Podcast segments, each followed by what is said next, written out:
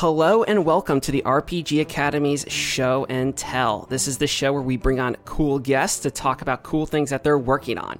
Tonight's cool guests are none other than Kathryn and Hakan of Thorny Games. And the cool thing that we're here to talk about is Xenolanguage. All right, welcome. Thank you. Stoked to be here, Tom. Yeah, very excited. Thanks for having us, Tom. I'm excited that, like I was saying before, I'm excited that you all reached out to Michael to come on this show and talk about this because you all have a new game and everybody wants to talk about new games. We all love new games. And I was told you all before that Xenolanguage, it just evokes so much stuff. It's such a great name. Just play with it on the tongues. No language. I know, right? Just Yeah, let it, know. just let it flow. And that's so the game. before- That's the game. Yeah, Say they, it. well, it'll be the it'll be our most said word for probably the next few months. So we're glad that it's uh, it's one yeah, that at has- least you, you, you, yeah, you, you picked a word that was fun to say.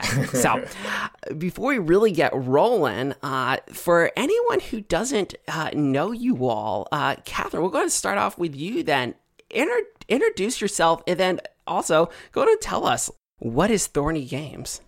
Yeah, gladly. Hello, everyone. Uh, I'm Kathryn.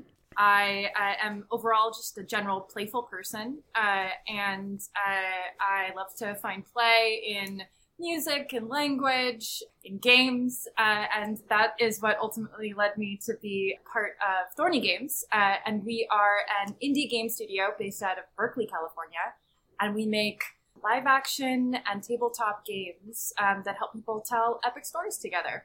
Very cool. Some very good games, I, I must say. All right, Hakan, um, what about what about yourself? a lot in common with Kate. Okay. Um, You so- do work for the same game company. Well, we're, we're also married. Kate's just downstairs as we're recording this, of course. It helps. It's a family game company. Yep, exactly. Um, and uh, yeah, we've been uh, we really discovered uh, indie RPGs in particular. Uh, I forget when at a Gen Con, maybe like six, seven years ago by now. I think something like that. It was like our very first one. We just kind of like uh, shambled up to uh, indie games on demand for the first time. We had heard some nice things about it, and uh, it really kind of changed our lives from that point on. And we've been super involved with it and uh, you know made our first games dialect and sign by now probably like uh, four or five years ago something like that i've been going hard at it ever since so Fantastic. I mean, you go to a convention, you know, just gonna have a good time. The next thing you know, you own a game company. Right? It's, a, much. it's just tumbling down that rabbit hole. Absolutely. One of the like, I what to, one of the things that I'd like to ask people to really get to know them is so Hakan. In the last year or so, or recently, is there a tabletop RPG game that you've been playing that, or you have played or got to try that you just really loved? Oh gosh for for those of you fortunate enough to be listening to this in the far distant future some amount of context is that we're of course uh, on month six of quarantine uh, as of recording um, which means what I've been able to play has been drastically different than what I was able to play beforehand. Um, before all of this hit, and I was playing games in my more regular, uh, like uh, weekly uh, in-person groups. We were playing a lot of games like uh, The King is Dead uh, was one that was a big favorite at the moment. Just like super fast-paced, booklet-based games, really experimenting with that new feel love kind of the uh, more narrative stuff that's always coming out of the Pacific Northwest. Uh, the um, uh, Epitaph, which just kickstarted, is a wonderful game that I got to playtest a handful of times. And more recently, we've been I've been playtesting game uh, Ross Cowman's working on, uh, City of Winter, on a kind of weekly basis, which has been uh, really really wonderful. Really looking forward to that coming out soon too. Fantastic. Yeah, those narrative games are so great to play just online with friends. They're so easy to to pick up and and try out. Hmm. So that's cool. Uh, and Kathryn, what about what about yourself? Are you playing different games? Are you hopping into Hakan's games, or what's going on there? we've been surprisingly playing different games. I think it's just because there's so many different folks you can play with now, just uh, since uh, so much is happening online. Um, I've been really into uh, a lot of narrative games too. Uh, just because that is so much our jam, um, and uh, you know it, it works well to be able to connect with people that way. But um, I've really loved playing this one game called um, Wizards, Wizards Grimoire. It's by the the same folks that uh, designed uh, The King is Dead and Apocalypse World and all of those um, great well known titles. Um, but the the core, I guess, uh, like magic in it is that there's it's single player driven where you know you're telling a story but you recruit gms who don't know uh, about your previous sessions uh, but uh, are kind of propped up to help uh, you explore um, a new adventure and a pathway and like define your character as you go. So single one shots get a big taste of something. Um, and what's awesome about it uh, to play is that you'll like I've played as a GM now a couple of times. You'll dive into somebody's adventure and then kind of help them concoct it. And then you'll leave them and they'll go off and have a lot of other adventures with different GMs. And then they'll come back to you and you're like, what has happened to you since I last saw you? And you get to like, you know, relive the little dangling story bits. And yeah, it's been great. That sounds awesome. It's, it's different. That sounds super cool. Yeah. Real big collaborative experience. Yes, definitely that. So, with that all said, I think it's safe to say that you all definitely like narrative games. So, let's talk then about Xenolanguage, this new game that you all have coming out. And so, I need to know what is it's what is everybody hates that like it's so like business or whatever but what's the elevator pitch for xenolanguage who wants to take this one sell me yeah I can start, and then and then maybe we can tag off. How about that? Yes. Okay. So we're in the elevator together, uh, and I sidle up to you, um, and I say, "Friends, uh, let me tell you about a game. Let me tell you about Xenolanguage." so, um, Xenolanguage is a tabletop story game, so definitely narrative based, about first contact with alien life, messy human relationships, uh, and then what happens when they all mix together. So uh, at its real like core beating heart, you play to explore these close relationships that you have with other characters who are also on the mission with you as you uncover meaning in uh, an alien language. It's a single session game, so you tell a full story uh, in the course of maybe three to four hours, uh, and you can play with two to four folks. And one of the things that's really unique about it is uh, as you uncover the alien language, right, there are symbols on a central board that you piece by piece are deciphering the meaning of. And the way that you actually communicate with the aliens is through channeling. Uh, so there's a central planchette like lens that everyone touches uh, that you make patterns with, you know, similar to uh, other channeling rituals that you might do and that's how you actually get to hear from the aliens. So with a you, a cha- so this this board. So I'm jumping around, but so you have a channeling board. Mm-hmm. All right, is this something that is like a physical piece that will be we will be able to get on Kickstarter or something? Yes, totally. This is a box game, uh, so it will come with a board. It's card driven. Uh, and a GMless game, I should say. So for folks who, who oh, that's with, cool. Yeah, so y'all have like equal narrative authority at what's happening on the table. Um, and also, you know, there's no prep in that sense, which is nice. But the whole idea is that there's this board of mysterious alien origin and alien symbols um, that's in front of all of you. And as you receive communication from the aliens and then later interpret it, um, you will be channeling over this board um, as a core uh, mechanism and interaction. And then as the game goes on, you will slowly reveal more details and discover kind of what is behind the board as you begin to discover more about what the aliens are saying. Okay, it almost sounds like there's almost a uh, there's a narrative element, but also almost like a puzzle element to it as well.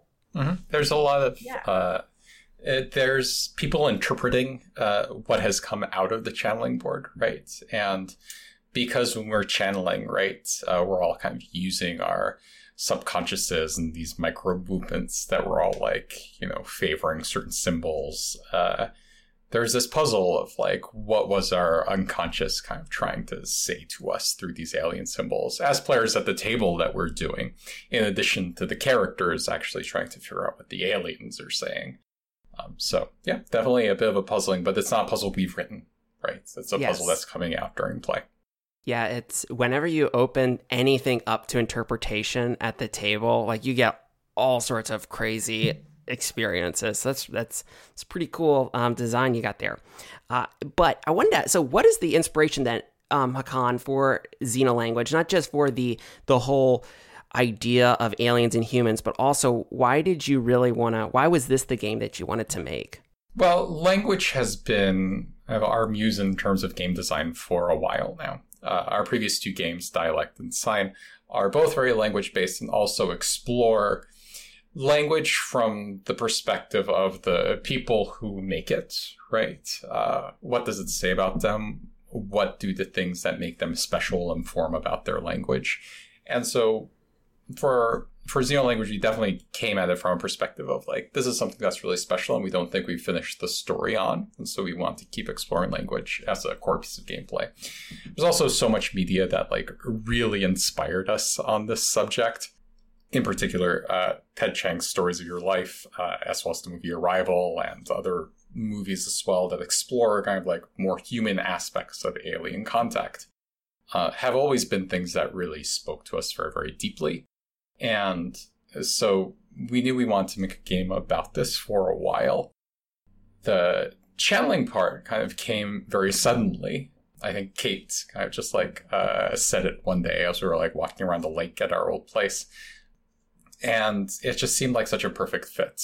Uh, because in all of our games, we really want players to go through this process of building understanding of something that they only partially understood before, then really able be able to appreciate like this complex thing that they built together. But also in a game with aliens, you need to hear from the aliens. And we don't really make GM games. So at least not yet.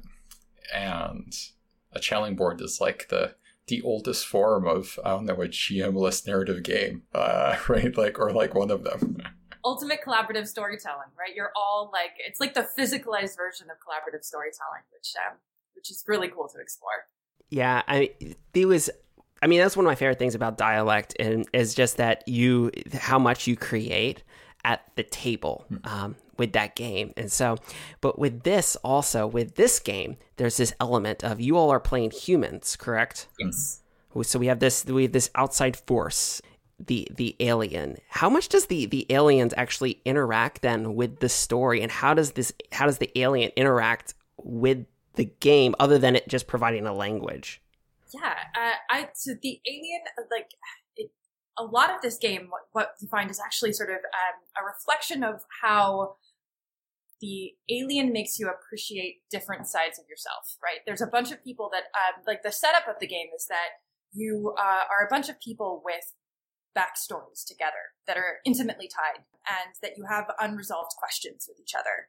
And you go into this experience then, which is uh, like a, an epic otherworldly experience. Um, and as you collectively have it, what you find is that the key to understanding this alien language actually lies in the memory of the peoples who are there. Like that is sort of the lens by which um, you can understand what the aliens may be saying. So it ends up being almost like a weird mirror, but it's um but it's a it's a distorted mirror because there is alien there. And so in playing the game, you have people as characters kind of reflect on their past to inform like what actually uh, is the meaning behind some of these symbols on the board, but then also like learn from what they extrapolate from the board to, to change how they see. So it's this kind of weird like feed in, like give and take, push and pull, I guess, between the board and the aliens. Uh, and the experience of First Contact itself is, something we really wanted to be immersive for people as they were playing. And so the way that that is kind of physicalized on the board is through channeling, right? Where everyone actually touches this custom made planchette like lens, uh, and then here, and then, um, traces over and finds like the path that that, that, that lens, uh, covers and tracks. But then another element to really deepen the immersion there is um, a custom soundtrack, which we found to just really help to ground people in the experience and kind of get into the meditative, uh, contemplative part of what it would be to actually touch, uh, you know, something that is beyond us. And um, we got to work with some really cool sound designers who typically don't work on tabletop games at all. Um, so we worked with one game studio that uh, does a lot of indie video games, things like Untitled Goose Game or Wandersong, if you know that, and. Um, so they helped uh, us make some pretty gnarly uh, alien language soundtracks uh, that, that help uh, play and really ground uh, and immerse folks um, when they do touch the alien. That's awesome. So when it, when I start thinking about um, like sound within the game, I'm just yeah, I am thinking about a very immersive game. Uh, but then when you start playing with, there's so many different forms of aliens in in media. So I know that is there what's the tone of this game i know in dialect you can kind of you could do the tone a lot of different ways can i have in this game can i have very goofy aliens, or am I? Are we just going to be restricted to this very um, um, more artistic, thought provoking essence of Arrival? In Xenolanguage, generally, because the game isn't about the aliens, the game is about the humans, right? And mm-hmm. giving you a different view on the language through, uh, uh giving a different view on the the humans' lives through the language. Um, the aliens themselves right? You you talk about them and you define various parts of them as the game goes on through these cards. But the main way that they interact with the story is not by like taking physical action. It's by showing us what the individual symbols mean by awakening these memories in the players. So the way that the deciphering phase of the game actually works is you have all these chits in the board that are the alien symbols, right? Uh, the alien wants to teach you what they mean, right? The aliens are in their craft and you can't really see them other than hints. But to tell you what they mean, they awaken memories in the scientists where something happens in that memory that we don't have good language for in English or whatever language we're playing in. The character, the players then role play out that scene, right? Something that's happened in their past together. And then they pick out something from that memory, something important that we don't have language for in English, but that is what the aliens were trying to get at by awakening that memory in them again. And so the aliens are much more kind of like this guiding hand for the players to have them understand the language rather than like entities that are destroying mm-hmm. cities, right? That like gotcha. we have to deal with. Um, so from that perspective, it's like they might be wacky, but they'll probably come out more so in like the memories and meanings for the symbols themselves rather than like a bunch of bouncy purple things jumping out of a spaceship. Yeah. Right.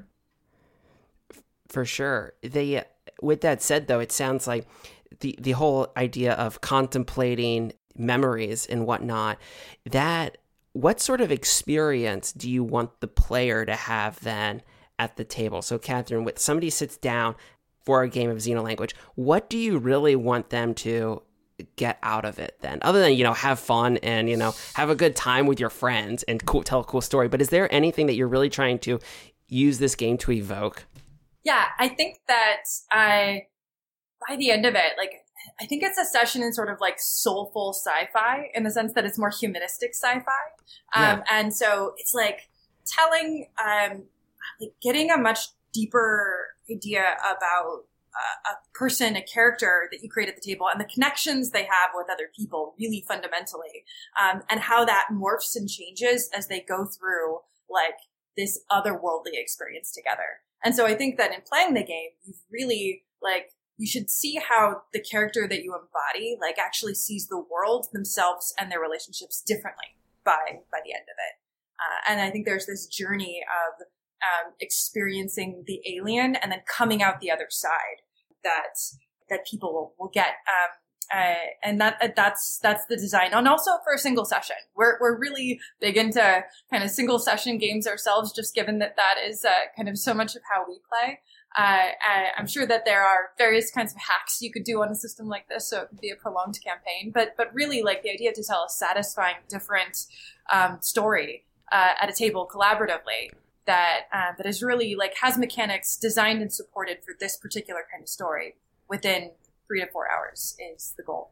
Yeah, I love that. What's having these single session games and games that aren't just like, yeah, you can do a one shot, but it's actually specifically designed to play in one session. You get that it's really satisfying. And then also the next game we can play another game. So we just try out all sorts of stuff. So that's that's pretty cool. With Xenolanguage, Hakan, uh, the is it like what's the time frame like in a session? Is this like a scientist they meet the aliens and is this a short time frame where you're following one character? Is this like a a span of human existence? It's uh it's one character mainly. Okay. Uh so you're it's the story of uh, basically three messages, right, that you get, and the process in getting them and the time you spend in between. However, as you're telling the story, because it's all deciphered through the memories, you do go through the lifetimes of these characters, right? It's because their past is going to be the key to understanding the language itself. But fundamentally, this is about these particular people and their relationships together. So in that sense, it's much more focused on their lives rather than okay. humanity as a whole. Yeah, I mean, it makes. I think it's easier to connect with that as a connect to one character instead of. Um, I mean, some of my favorite games are games like Microscope and whatnot, where you have this big old span of existence, but being able to just relate with one character is just it's it seems like it it seems like it fits more with this game, which is which is cool. Yeah, we want uh, this game to be very personal, right? Uh, so that's where that came from. I love personal games. You know, you really get to feel that drama. You know, exactly. So, sweet, sweet right. drama. Really tug on those heartstrings. all right. So, um, so Kickstarter. Okay, so you all are aiming for fall of 2020, and what is this? Obviously we know dialect was extremely success, successful kickstarter at, at, least from a if you were to if somebody were to google dialect look at the kickstarter like numbers wise um, so what are you all t- why go back to why go back to kickstarter and what's your goals then for using kickstarter here yeah um, i think like kickstarter it, then it, it's just found such an interesting home for tabletop uh, like when we kickstarted beforehand even now um, i think that there's just a lot of like just a community around it, as well as just a good urgency that, that happens um, when using a platform like that.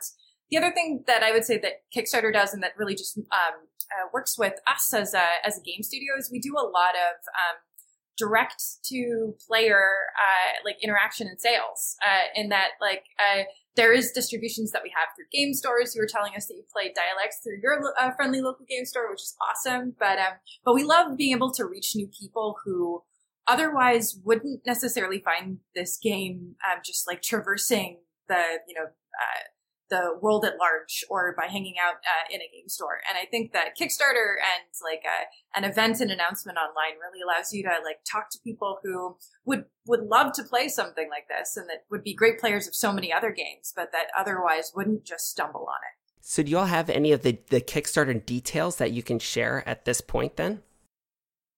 It is uh, imminently coming. I okay. can say. In- yeah, we, we we have strong dates in mind, but of course, there's a lot of moving parts that might get caught on each other before that day arrives. So, uh, so we you mentioned a box set though, right? that just I know you all you've done cards and all sorts of other things before, but obviously adding a box set that adds a certain level of complexity. You have this really cool piece that we get to use at our table. Um, are you all worried? No, no, no, um, no, no, not that quite. But no. So, um, what are we? What can people expect? Have you all settled on any sort of uh, price range then for this box set? Uh, so we do have that in mind, uh, and we have done lots and lots of uh, prototyping really up to now, yeah. um, uh, which has been great. Uh, we're working with um, which a lot of folks. So like we've actually like we have our, our board actually right here near us, um, and uh, and that has been a journey in and of itself, just making sure that it works. We're still figuring out exactly price tiering, especially price tiering yeah. for Kickstarter, let alone like what will come after it. Um, but uh, but it will be you know the time's ticking, so we'll have those decisions up and ready by the time. TBD. One thing that's true in general is we do try to make our games really affordable. I mean, Dialect launch for like less than thirty bucks, right? For a book in the deck of cards is a hardcover book in the deck of cards is very reasonable. Um, and so that is like uh, we want to similarly offer really competitive pricing with Xenolanguage too. Absolutely. I'm a sucker for box sets too. So it's just like I don't know, it's just something about getting a box of stuff that just is so appealing. Oh, I so agree. I'm really good. I'm really glad you all are doing it that way. You can shake it, you can hold it, put it on that shelf I see behind you, all that good stuff. Yes, I got so many box sets of stuff down here. The also, so one of the things I, I really wanted to talk about too, real quick, is the so dialect has it's one of the most like it's just absolutely gorgeous. If you look at it from an art perspective, layout, it's great. So what is the are you all looking to do something a different what's the the look of xenolanguage going to are you trying to really show us through this game I don't know how it's hard to describe art in a audio medium like this, but what are you all going for? Because I feel like dialect has a very distinct style. Do you want to take this one, Hakan? I, I'll I'll try. I know you. I'm, I can I can see it in your face. well, we we were working with a wonderful artist, Jason McPhillips, who has a really distinctive style onto onto himself, and it's a lot of like very tendrily network based iconography generally because we really want to stress this like relationship aspect of it but something that players can really project a lot onto. There are some phases of the game where instead of through memories they look at symbols and try to like get pieces of meaning just from their initial impressions on them. So he did a lot of really wonderful like complex but beautiful and interpretable symbols that are all part of it. Um, and so yeah, it's it's a little harder to put your finger on kind of by design because it's it's it's trying to be a little non-standard. Certainly, he comes from like a fine arts background, for example, so he's not from a kind of like a more traditional kind of tabletop aesthetic. I think So it will be symbolist painter different. is his moniker typically. Yeah. yeah, yeah, and it's it's actually such an interesting question that that you asked Tom too, because I feel like depicting the alien is really hard, and we and Yep. especially doing it in a convincing way that also uh, feels kind of true to the particular I don't know like uh, tone because there's so many tones you could go at uh, an alien game, and so it's been a real exploration um, to to get to this point. And I think like what Hakan was saying too about connection was really our point of inspiration in that the game is about the uh, fundamentally kind of like understanding the connections you have with other players at the table and how that changes over the course of this experience of first contact um, and how you change over it. And so figuring out like how to represent connection in a way that felt organic and alien and didn't use any kind of human based writing systems was the was the inspiration for this. So it has this gnarly board uh, that has like like Hakan was saying, like a tenderly almost like like it's like soap network inspired and um, chasm that you can That's stare like- into. soap networky, soapy, tendrily stuff. Smoky bits. but also very twirly and deliberate and beautiful when it comes to the symbols. Yeah, it's it's uh it's weird by design. so so to answer your question, it looks different than than dialect and design. that is perfectly okay. I think it's a perfect place to stop. When we got you all had so many great sentences there. We had, I mean, human connections through networks. We you said gnarly, and then Hakan finished everything out with it's weird. So I mean, it's like I love that so much. Uh, I'm really looking forward to it. Uh, just to see what you what you all are going to be bringing this time. So it's it's going to be really cool. So before we really wrap up, though, uh, final social media plugs. Where can people find you, or if they want to find out more about Xenolanguage? So, uh, Kathryn, where can people find you on the internet? Yeah, um, they can find uh, Thorny Games uh, typically on Instagram and we're on Facebook. Um, we have uh, like perfunctory Twitter up that we have never posted to and never will. Um, but um, but in case people do want to follow it there, they can. Uh, and then um, uh, I am in, as an individual. I'm on Twitter um, as uh, at Chica Lasha. C H I C A L A S H A W. Perfect. And Hakan, what about yourself? and I have the very boring boring Twitter moniker of just H Saya, uh old academic username, I think by now. Um, but really the place to find all of our stuff is uh, on our website, thornygames.com, which is like the ultimate source of truth. Absolutely. We will include uh, the links to find Thorny Games in our show notes. Um, and then uh, once that Kickstarter is live, we will be sure to share with you all that Kickstarter link. So, uh, uh, once again, this has been Tom with the RPG Academy. Uh, Kathryn Hakan, and Hakan, thank you so much for uh, reaching out and wanting to chat. Appreciate it. Thank you for having us. Great chatting with you, Tom. Yeah, great chatting with you, Tom. Appreciate it. And uh, do not forget, as always, folks, um, if you're having fun, you're doing it right. Thanks. Thanks for listening to the RPG Academy podcast. We do this show out of love for the hobby and the desire to be ambassadors, welcoming more people into this community.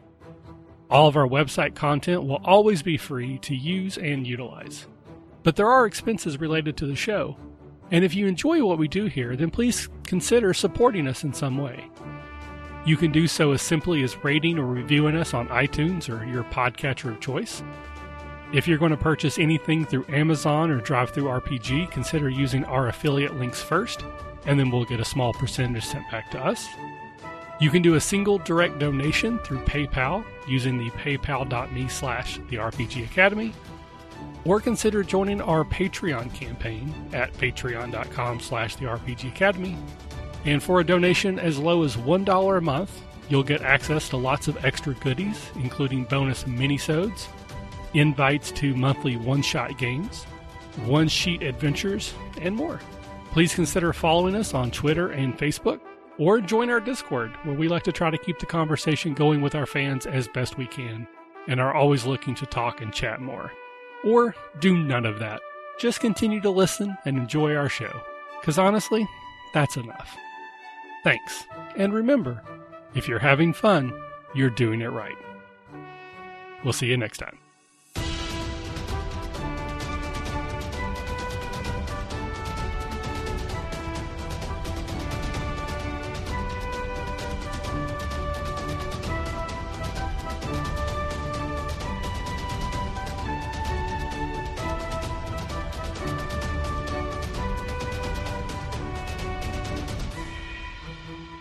Music used for our intro and outro is Fly a Kite by Spectacular Sound Productions, used under the Creative Commons Attribution Share Alike license.